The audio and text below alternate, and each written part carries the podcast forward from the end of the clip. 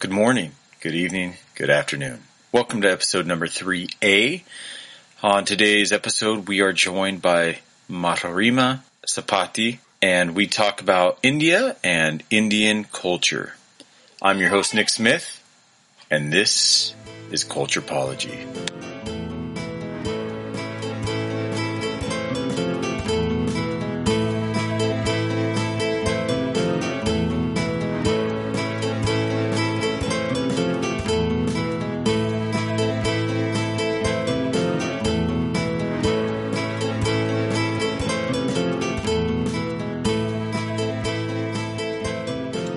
Everyone to episode number three.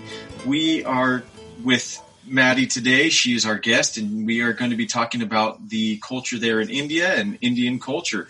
Uh, Maddie, do you want to say hi to everyone?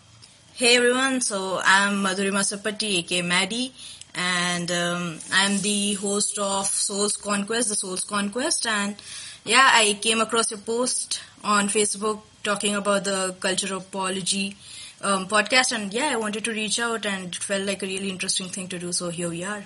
Yeah, we we we are. It was uh, it was nice getting that message saying that you wanted to be on the show and talk about the Indian culture, and that was fantastic for me. So Yeah.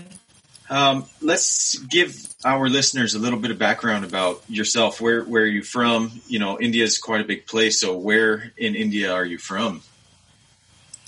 Sure. So I was born and brought up in Nagpur, which is in Maharashtra, but right now I'm living in Hyderabad, which is in the southern India, and it's in a place, it's in a state called Telangana. So yeah, I'm living here right now. Oh, okay. And did you and you have you lived there most of your life? Um, no, like so we have shifted around quite a lot, and uh, but like we have mostly shifted between the two states, uh, Maharashtra and Karnataka. Uh, not Karnataka, I'm sorry, Maharashtra and Hyderabad. Karnataka is where I went for my um, university, Oh, for my okay. education. Oh, Yeah. great. Uh, uh, awesome. So, how is it living? Um, and you said you're in the south of India. yeah, How does that Yeah. differ from maybe the northern part of India? Sure. So, uh, like the one thing that I feel like you know everyone needs to know is that India, as a place, it's a very diverse place, and like we have this saying, okay, that after every hundred kilometers or so, the things change, the culture and the traditions change. Um, so yeah, like you know, there's a lot of variation when it comes to the northern part of India and southern part of India, and then there's the East India and then the West India. So I can't really say exactly what um, you know what is the main differentiating factor. Um, yeah, there's there's no such you know there's not like a very there's no, there's not a place like it's not something that you can differentiate a lot on because every single space has its own um, cultures and traditions so yeah i think the food is different. I think that's one thing that i can um, you know think of from the top of my mind is that um, the northern food it's uh, the north indian food is really rich with a lot of um, use of ghee and butter and you know it's like rich, rich food. But then when you come to south india there's a lot of spices involved. Hmm i think that's one differentiating factor that i can think of. But Yeah. yeah. as i said you know it's um i feel like india is a culmination of a lot of different cultures and traditions Right. so every place has its own very significant um, kind of you know Uh, place. right. it, it has its own um, thing yeah you know, I mean, that's Yeah. that's kind of here, like here in the United States, where depending on what part of the states you're in, you know, there's there's heavy influence from other cultures in that that particular part of Yeah. the country. So, and and like you said, the Yep. the food uh, from northern India to southern Indi- India, you said that varies. Same thing here in the United States, where Yeah. you know West Coast food and East Coast food vary greatly in in the influence that that plays into them. Now, I know with uh, Indian food, um, it's a lot spicier than um, we have here in the United States. So I, I've had some Indian food and it Yeah. it's very, it's very, Yeah. very, very spicy. Uh-huh. So, uh, but you know, there is this one thing that, you know, like, uh, I think that people think that Indian food is all about the spice. But there is like all kinds of food. Like, so if you go into, um, Calcutta, which is, um, you know, like, uh, which is on the east side of India, the eastern India, you find that the food there is, like, you know, it has a sweeter touch to it. And then when you come to the western India, there's like a lot of uh, meat and stuff like that. And when you come to southern India, it gets really spicy. So like if you come to Andhra or Telangana, the place that where I'm from, like if you come here and you taste the food here, it's really spicy. Like our spice tolerance is through this through the roof kind of a thing. But again, if you go to northern India, there's not like you know people don't really um, they're more more into the tangy kind of a thing also. Mm. Like if you talk about it, like northern India, I feel like a lot of people can't tolerate the spice as much as um, southern India people do. That's just my uh, Right. perspective over about food. But yeah, yeah, That's that's interesting because I know uh, here in the states when we talk about Indian food, it's always uh, spicy. But it's interesting that if you go into the north, they, they can't tolerate the spiciness of the food as much as in the south. So that's yeah, interesting. yeah, yeah, most definitely. So what uh, what are some of the languages that are spoken in India? Oh wow, that's a really good question, and um, you know, there's like a really huge number to it, and I don't remember the number, but like we have so many different languages. So uh, one thing is that we have the mother language, which is Sanskrit, which was kind of um, you know during the Vedic civilization and stuff like that. That was the language that was spoken a lot. That is the language of the gods. Ac- According to our culture, that's the language of the gods. That's the mother language, and basically, when you learn Sanskrit, you can kind of understand most of the languages. Is what we have a saying that you know once you learn Sanskrit, you can understand most of the languages, and. Um, so, you know, the thing that happens is every state has its own language, but when you break down the states, again, there is like sub languages, sub dialects. There, um, it, it completely differs, you know, to be honest. There are so many languages, but one thing that I can say for sure is that, like, as an Indian, what we are known for is that we are multilingual.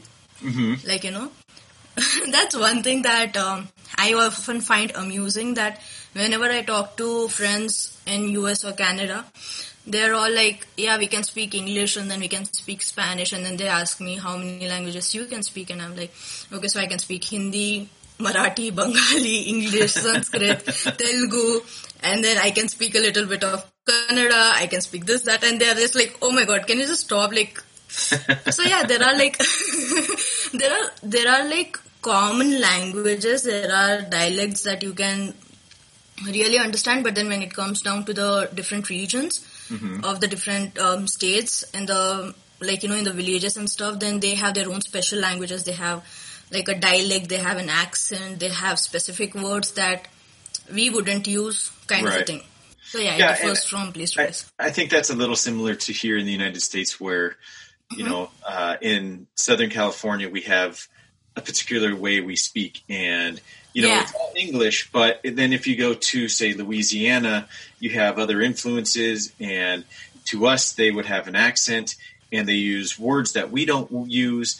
And if you go to say New York or Chicago or uh, Montana or something like that, where you would get it, different dialects of English Yep. and the accents and words that you're not used to hearing or using. Yeah. I think that's a Yeah. bit similar. Yeah, exactly, exactly. That's that's my point. Yeah. So yeah, we have a lot of languages. I don't really remember the number of it because I'm bad with numbers. So Oh, that- okay. Yeah, just there's there's there's quite a few, and so they all they Yeah. all come from one main language, correct? Yes, yeah. So the mother language is Sanskrit, and then you know that's the language that, like, if you read our slokas, our Vedas, our Puranas, uh, all these things, like when you read it, you can understand it like to a level. because Sanskrit was the main language that was used, and then again it was kind of you know, um, it was written so that normal people could understand it too. Right. So it was written a bit with a, um, yeah, with a you know influence of the local language as well. But like if you read the original Vedas and everything is written in pure mm-hmm. Sanskrit. and and I find that really fascinating Yeah. because you said that it's the the language of the gods, the language of the Yeah. Indian gods, and I, I find that really mm-hmm. fascinating because you know that that language has been around for a very long time. years. Right, and it's still being, you Yeah. know, it's been passed down and spoken still today, and you know, it's it's really fascinating that you know you guys can read it and write it and Yeah. speak it. Still to this day, yes, there's some new dialects and, and variations of it, but it's it's very interesting that that Yeah. one of those original languages there is still being spoken. Yeah, so it's kind of like, you know, it's like a compulsory language that you have to learn when you're like in school. Mm-hmm. Like a not, not a lot of people do follow it after, you know, education, after our education, but people who are interested, kind of like, I feel like Sanskrit is kind of like Latin. Mm-hmm. Like, you know, how Latin, from Latin we derive Italian, Spanish and Right. French and all those things. Yeah, so it's kind of like that. That is something that I think I correlate right. in terms of Latin and Sanskrit, yeah. That that's really interesting. Um, so Yeah. obviously, language is very important in the culture. Uh, you know, like you said, it's it's the language of the gods. Let's talk about them a little bit. You know, the the, the religions and this just the spirituality in general of India. Yeah, You know, because yeah, there's there's so many different religions and not necessarily yeah. you know there's there's religion and there's spirituality can you tell us a little bit about that sure. So, like, you know, I feel like as an Indian, we have, um, we have different religions, but we have the main things like Hinduism, Buddhism, Jainism, Sikhism. These are some of the um, religions that kind of originated in India and then spread through throughout the world. yes and like even in terms of religion again as i was saying like you know it's a very diversific so when you think of hinduism you think of one religion. But then again when you go into the different states and dif- into the different localities there is a uh, there is a own twist that people put into that. So like um, like the main thought process the main uh, foundation of the religion is um, the same throughout India. Like if you follow a particular religion, but uh, you know when you go into different places, again it differs. And when it comes to um, spirituality, I think again I feel like it's something that kind of originated from India. I don't want to be um, you know the person who is like yeah it has originated from India because I'm not really sure about its origin. Right. but but I do feel like it originated from India because we have yoga here, and um, uh, and i do i do believe that yoga did originate in india and then spread throughout the world um, yeah, I I do. But then again, it's my perspective. Like if someone wants out there wants to correct me, like please do so. But like according to my basic knowledge, I do feel like yoga originated from India because um, that was something that you know that's spoken about in our scriptures that all the sadhus, all the gurus, all the teachers, like basically the teachers who used to teach um, the kings and the uh, you know the kshatriyas, the warriors and all, all these people practiced yoga, they practiced meditation, they practiced spirituality. So when you when you see the teachings of um, a particular teacher or a guru to their disciple they they are not only thought in you know like warfare strategy and stuff like that they're also thought in terms of spirituality. Mm-hmm. So i do feel like you know it has originated from india but then again you know like if someone out there has a different perspective and would love to correct me i'm always available because i love hearing different opinions and different origin stories. Like that's something that i think both you Right. and i have in common so yeah. Yeah, and it's it's interesting how it's it's kind of taken on you know yoga and meditation and spirituality has taken on and really gone throughout the entire world to, you know, uh, you have Yeah. all types of different yoga here and you know people do the yoga but they don't i don't think they understand where where it originated from like you were saying you know you had your gurus that Yeah. that taught you know warriors and all these things not just how to to fight but also to Yeah. you know have like an inner peace with with meditation and you know Exactly, yoga and and things like that and so it's really interesting to see where it came from and you know kind of Yeah. spread certain things spread throughout the world where people may not really know that it came Yeah. from a certain area For sure. And like, you know, um, I would love to add a bit more about spirituality because I, like, as a soul coach, that's something that I speak about a lot. And, you know, I feel like spirituality is something that is, um, you know, as much as it is an external experience, it is also an inner experience, like an internal experience. And that's the very first step I feel in spirituality that people need to understand is that you need to have inner peace. You need to, and, um, you know, it needs to be something where you are rooted. And that's something that yoga teaches a lot is that how to feel grounded in that current moment because when you're doing all the different asanas and stuff like that, you are completely aware of how your body moves, how every breath feels. And that's, I think, that is why yoga and spirituality is so closely linked together because it helps you feel grounded in the present rather than, you know, your mind wandering to the past or to the future. You're in the present feeling how your body moves and how every single thing is like, you know, you feel grounded in the present. So Right. yeah, that's something Yeah. that I wanted to add into it. Yeah.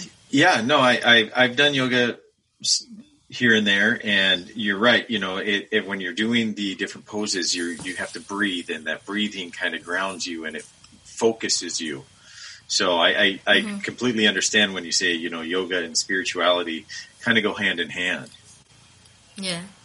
so you know and, and kind of speaking of that you know you said there's you know a couple different religions um, you know i would love to talk about the you know the the overall gods of some of these religions because you know like you said the the the, the language is still spoken today Yeah. So, um, like, would you like to specifically talk about, um, like, you know, which religion would you love to talk about? Um, focus kind of a thing. i mean we can talk about hinduism first i you know that one Sure. Sure. So, uh, yeah, that works perfectly. And um, Hinduism, basically, like we have our three gods, and um, this is something like I'm a mythology nerd. I feel, and this is something that I've seen when I look into the mythology of um, Greek, uh, Greece, or you know Rome and stuff like that. That you have the three main gods. That's so like you have um, Vishnu, so our main god is Vishnu, Shiv, and Brahma. So these are our three. Um, they are the three original gods, so as to say, and from them came the other gods. So for us, Shiva is someone who is the destroyer. hmm So he is the destroyer of realms, and um, Vishnu is someone who is kind of like um, he is the creator, but he is also the observer. And then Brahma is someone who who you know passes their um, their knowledge, their uh, they observe and they learn and they teach, and that's something that we have like the three main gods and again like my my mythology about india is not that great but yeah that's the that's the three main gods that we have as such. And um, so you know we have this thing that uh, vishnu he has he has taken 10 avatars.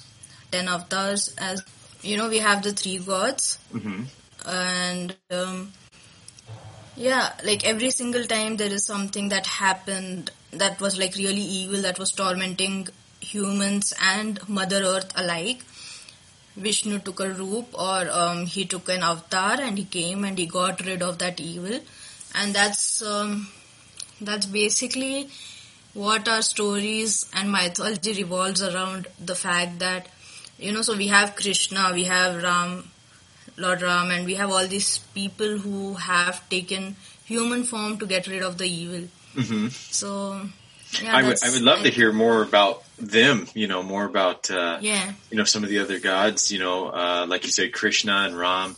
Uh, you know, Yeah. I would love to hear more about about that. You know, I, I love mythology of yeah, you know different cultures, and and that's one of the things that excite me most about For sure. cultures are are the mythology. for sure. So we have like uh, from I think from the ten avatars that Vishnu has taken, I think Lord Ram and Lord Krishna are the two really famous avatars because of its widespread knowledge and like you know the widespread um, information about them basically. So if we go ahead with rama lord rama who came before lord krishna so he was come on earth to get rid of ravan and uh, ravan was from sri lanka and um, he was um, from he was like a descendant from the demon side of the people and okay so there is this really interesting story that i wanted to add here Okay. is that according to our scriptures, both the lords and the demons, so gods and demons come from one family. Like, you know, it's from one family and then Okay. there are two people. Yeah, so they kind of come from the same kind of a thing and I find that really uh, significant in terms of the fact that, you know, we have both good and evil within us and it depends on who we want to cherish more hmm and how um, well of a balance we want to create is um, you know that that kind of matters in real life. So it's not like everyone is born evil or everyone is born Right. good. It, it's upon us to do that. So yeah that's one thing that i really love about our scriptures. So uh, yeah so uh, ravan was wreaking havoc um, on um, you know he had kind of taken charge of uh, the hell. He had kind of taken charge of earth and he was about to take charge of heaven. Okay. so gods begged vishnu to take uh, avatar to come and get rid of ravan. So he takes the form of ram comes here and um, the way his interaction happens is really unique because what happens is ram was the eldest of the four sons that dashrath has king dashrath has and he was the crown prince basically and um, so one of the like you know one of the the king has three wives Okay. and one of the wives was kind of pissed about the fact that like you know she she was like a really good woman mm-hmm. but she was kind of manipulated for like a very short time to think that you know her son should be the one who should get the throne rather than ram and she was one of the persons who loved ram the most but she wanted her son to get the throne so they banished ram from Oh. the kingdom for 12 years. I think I got that right. Yeah, so for 12 years they banished Ram from the kingdom and Ram is followed by his wife and his other brother Lakshman. hmm And what happens is Ravan, um, like you know, so there's again another whole story that Ravan's sister goes to the forest where Ram and Lakshman and Sita were living, and uh, she falls in love with Ram, and she goes and she asks him to marry him, but he's like, I already have a wife. Go to Lakshman. And then they have this kind of like a back and forth kind of a thing, and she gets pissed and she goes to attack Sita because she thinks that she is the core of all the problems. here. Ah. because if Sita wasn't there, then um, she would get to marry Ram. So she goes to attack Sita, but then um, Lakshman chops off her nose. Oh. So, yeah, yeah. So in that disgrace, she goes to her brother, and what she does is a really clever thing. She goes and she tells him that I wanted to get Sita for you because she was really beautiful, and I thought that she would make you know the perfect bride for you, kind of a thing. So then a whole another thing happens, and Ravan comes to abduct Sita, and uh, at that point of time, you know, like Sita had actually seen a golden deer. So she had never asked for anything from Ram as such. And this was the first time that she was like really, you know, kind of, um, she was kind of fixated on the deer for some reason. So she asks Ram to get the deer for her. and so he follows the deer to hunt it down. But then they hear cries of Ram, but it was just an illusion. Ah. Uh, but they don't know that. So Yeah. Sita then sends Lakshman to be like, no, your brother is in trouble. Please go help him out. And he goes, and at that point of time, when she is basically um, defenseless, Ravan takes the roop of, uh, he takes a avatar of someone who's come to, you know, beg for food, like, so, yeah, so it's a whole thing, and then Right. he basically abducts her, Oh, takes wow. her to Lanka. Yeah, he takes her to Lanka, and uh, so then Ram has to fight to bring Sita back from Ravan. Hmm. And then he has a whole entire monkey army basically. And uh, they cross from India to Sri Lanka. There was no bridge as such at that point of time. Okay. So, what the monkeys did was they took huge rocks, carved Sri Ram on it, and they put it in the sea and it floated. Oh wow. Yeah, and then they crossed the the entire army crossed from India to Sri Lanka, and there is a few of these rocks are still present in India. I think it is in uh, Varanasi or some place like that, but you can still Oh, see these rocks and they are still floating. Oh, like wow. people, yeah, people are still astonished by it. That's So, amazing. Yeah, exactly. So that's such a cultural thing I feel. And then, you know, Ram goes, they have a war and then Sita is won back. So that's basically Ramayana. That's, that's the entire story. There Hmm. is again like, you know, you go into their family, what happens next and stuff like that. So it's a whole, Yeah, I mean, we could probably talk for hours and hours. for days. Yeah. yeah, yeah, yeah. And um, when it comes to Lord Krishna, so uh, Lord Krishna was born after Lord Rama to um, to kind of uh, defeat Kans. Okay. Yeah, and uh, his story starts from there, and then he becomes like a very strategic point uh, in the Mahabharata or Mahabharat, where you have like this huge uh, war between uh, you know brothers over a kingdom. hmm That kind of uh, you know that battle ranged for somewhere around 18 to 21 days, but the entire country was involved in the Oh, wow. war. Basically yeah. And from during that war you know we have bhagavad gita the holy scripture. Hmm our holy scripture. So in that there is this one thing that arjuna krishna doesn't fight in the war. Okay. because people were like if you fight then obviously you will win this war because you're a god and we are just humans. Right. so he becomes the charioteer. He drives the chariot of Arjuna in the war, and Arjun comes to a very, um, you know, he comes to a point where he's like, I can't fight this war because these people are my family. How can I kill family, and how would that be right? So then Krishna goes ahead and he tells him a lot of things. Basically, he teaches him Right. everything about life. And that teaching, those teachings were written down in the Bhagavad Gita. Oh, wow. Yeah, and they they still astonish me. Like I still go back to read the Bhagavad Gita because um, I feel like you know every shloka that is there, a shloka is kind of like a two verse thing, Uh-huh. two uh, two lines kind of a thing, and every shloka that you read there, it has its own significance at different points of your life. Uh-huh. So like in in my current point of time, I would read it and I would perceive it in a different way than I would when I was a child Right. because I have had the experience to understand what they meant right now. Like, you know, over Right. the years, I have learned and I've gained the experience to understand it differently. Right. So, yeah, it's a beautiful Yeah. scripture. I- yeah. Reading it from a child to an adult, it, it, it over time changes because you've, you know, had life experience and you, you gain more knowledge and experience Mm-hmm. Yeah. and, you know, all these different, these different factors where you read something when you're younger and you read something when you're older, it then changes the Yeah, exactly. of what you're getting out of it. So that's really Yeah. interesting.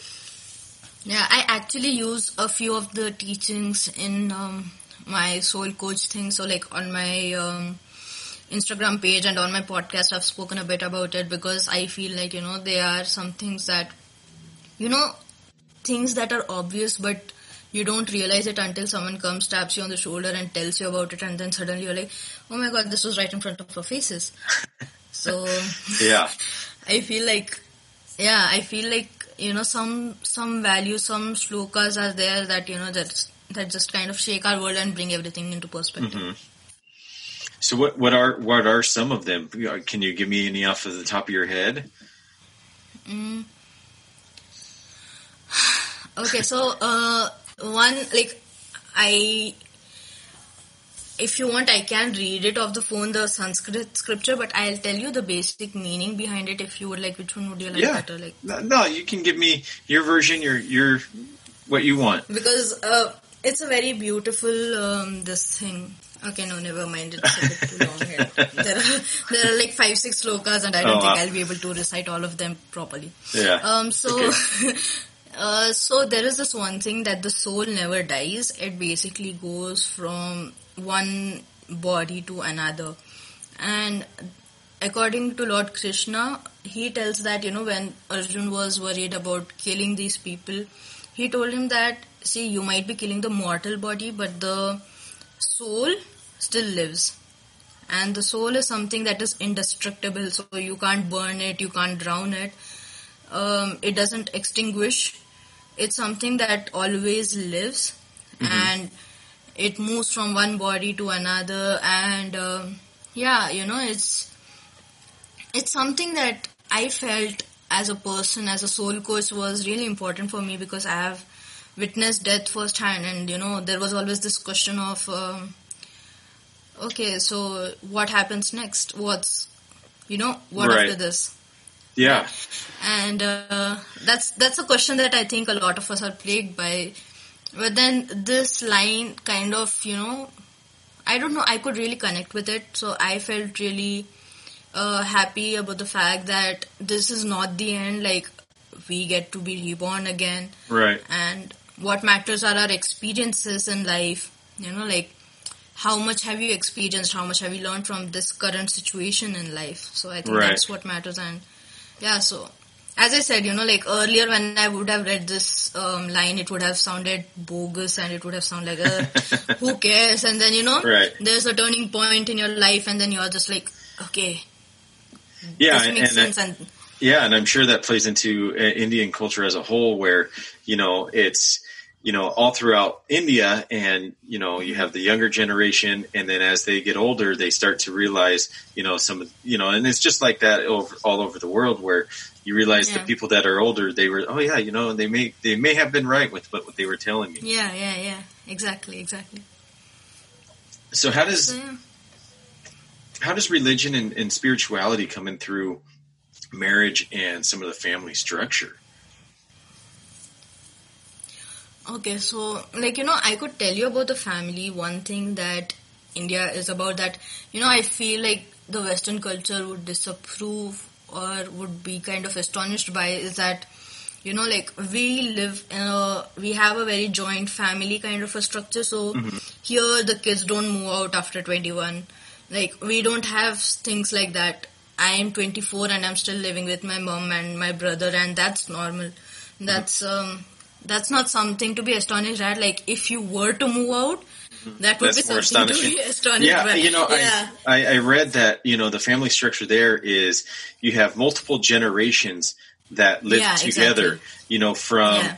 you know uh, a great grandmother to a grandmother to your mother to you to maybe a child, all living in the same Yeah. household. You know, and that's that's so we have a yeah. That's that's a we- lot we- different than in some of the Western cultures where, like you said, you're Right. 21 and you move out. Yeah, that's so like as a family, like our family, you do have the option of you know like when you're starting out a new family, you can move into a different house and start anew and things like that. But we have both kind of structures. We have the joint family structure where you know generations upon generations are living together, and we have like you know where as a family you can just start anew. And that's was something that my dad did. But like we still used to have our grandparents visiting all the time. We used to go there.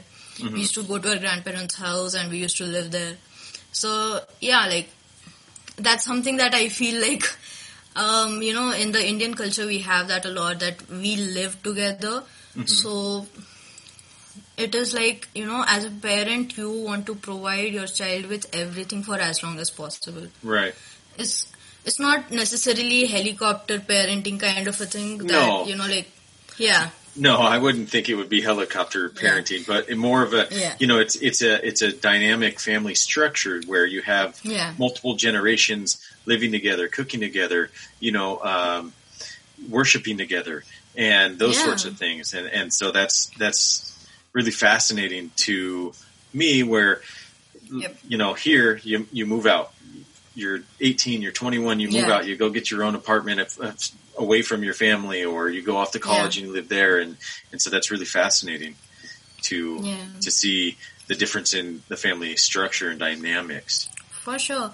And I think like, you know, like every place has its own uh, this thing like, you know, for the western country that would have been something that was normalized for us. This is something that was normalized right, from the bat. Like, you know, families living together was the norm. Mhm. Like, you know, yeah. Yeah, So I feel like in terms of marriage, like, you know, when you're getting married, you know, people think Indians are really superstitious, like to a point that, you know, we kind of create more damage than we create um, Uh, solutions. But I have seen that, you know, like I used to think that to be completely mm-hmm. honest, I used to think that, you know, there's a limit to how much superstitions you want to believe in. But then when you grow older, you learn things from the science perspective, you know, mm-hmm. and that's something that's important that I feel that as a kid, you need to leave these things behind. And then when you learn the science behind it, then when, then the things click, you know, like if you just carry forward all those, um, things like all the superstitions. So, like, you know, drinking haldi doodh. Haldi doodh is basically turmeric and milk. That's uh huh, kind of something that we drink a lot and we use a lot of spices in our daily life and we have this thing uh, so in our house for like for the past 4 to 5 years we have this habit of after we are done with our puja or our worship our daily worship we burn bay leaves and we spread that smoke all around the house. Oh wow, basically yeah. And it's such a beautiful thing. And you know like that's something that we do every time we are stressed or every time things are not working out and we are in a panic kind of a mood. that kind of a small thing that's something that you know really relieves us and then later i learned that burning bay leaves it kind of releases the same chemicals that using lavender oil would. Hmm like you know how it reduces stress and things Right. like that. And it's suddenly like boom. I never knew like the reason behind it but yeah. Right, so we we do have like as uh, you know in terms of our religion and in terms of spirituality there's a lot of things that we do without understanding the meaning behind and then we do with understanding the meaning Right. behind it and I think that's that that goes to say, you know, a lot of cultures do the same thing where, you know, they've been doing Yeah. it and doing it for so long that it's just something that they do, and then maybe one day they learn this is the reason why, and it's like, oh wow, you know, it's really Yeah. it's really interesting to find, you know, why we do things the way that we do. You know, Right. especially when it's been passed down from generation to generation, and you know, over time, where you know, 200 years ago, they may not have had that information, but they knew exactly what it did. And Yeah. now with, with a little bit more information, you're like, wow, you know, they were, that was, that's really smart. Yeah, yeah, exactly. That's that kind of realizations tend to happen a lot these days for me because I tend to look more into the science side of it while you know like understanding the reason behind uh, things. So we we do a lot of things where um, this is again something that we do at our house where we uh, we have this thing. Okay, so how do I explain it? So in our house, especially for my mom and me, we have this issue that every time there's a full moon or there is a no moon day kind of a thing, new moon day kind of a thing, we kind of fall sick. And we never understood the reason behind it. And then later on, you know, like eventually we kind of figured out that it was because of the tides and, you know, the how the moon affects a woman's Right. body and stuff like that. So, you know, we have a lot of things that we look at differently when we understand the science, but we also know that this is something that happens a lot. We don't mm-hmm. know the reason behind it. So I think spirituality and science and religion kind of acts like the little nudges towards the truth kind of a thing. They Right. kind of nudge slowly towards the truth and then, you know, when you see the big picture, you Right. see the big picture. Yeah. So, w- in terms of marriage, how how does marriage work in India? Because I, if if I'm not mistaken, it is different than what we would see in, say, some of the Western cultures. So, like, what aspect of marriage would you be talking In about? in general, you know, I I know that. Um, you know, arranged marriages were was something that happened quite a bit in India, and I know that s- recently, you know, in recent years, some of that's been um, getting away from arranged marriages, but I do know it still happens. And so I just, you know, talk about the marriage in general. You know, Yeah. how how does that happen? How does that work? Is it something that's Sure. you know, is arranged marriages still more common than not arranged marriages, or Sure. So, uh, you know, the reason behind arranged marriages is, again, you know, like this kind of falls back to the answer that I was giving you earlier that in India we have this structure, family structure where everyone lives together. So, when you are marrying someone, when a girl is marrying someone, she is married off to the boy's family and she mm-hmm. lives there. And so, marriage is something that is that does not happen between two individuals. It happens between the families as well. Okay, so it's a very joint kind of a thing. So i think in that sense i think that arranged marriage was something of the norm here because of the fact that you needed to see not only how compatible the bride and groom were but also how compatible the family members were with each other and i think that yeah. Yeah. I think that is why arranged marriage was really the norm here. But like, yeah, you know, like India is a developing country. We we do have love marriages and things like that. But you you still see arranged marriages. Like, um, it's it's like you know you have both kinds of things. Right. You have arranged marriages also and love marriages, and it depends on like at this stage we are a bit more open minded. We we are more understanding of love, relationship, youth, and things like that. So people are opening up to the concept of love marriages, of the concept of um, you know live-in relationships. hmm It's um, still not really huge, especially live-in relationships because right, you know again there's a lot of um you know you, there's a lot of things there are a lot of negative points that are kind of highlighted more than the positive points when it comes to live in marriages. So that's something that people are slowly learning to accept but you know it, it will still take a couple of years i feel. Right. And do you think that that some of that influence is from globalization and having influence from, you know, some of the Western world where that that is what happens? You know, do you think some of that that Western culture is is I, I don't want to say bleeding into, Yeah. but kind of um, changing yeah that structure a little bit? Yeah, I mean, like, you know, that's. so we have this joke that, you know, like, you are being affected by the Western culture and things like that. That happens a lot when you bring something new that's, that's Right. like really common in the Western countries.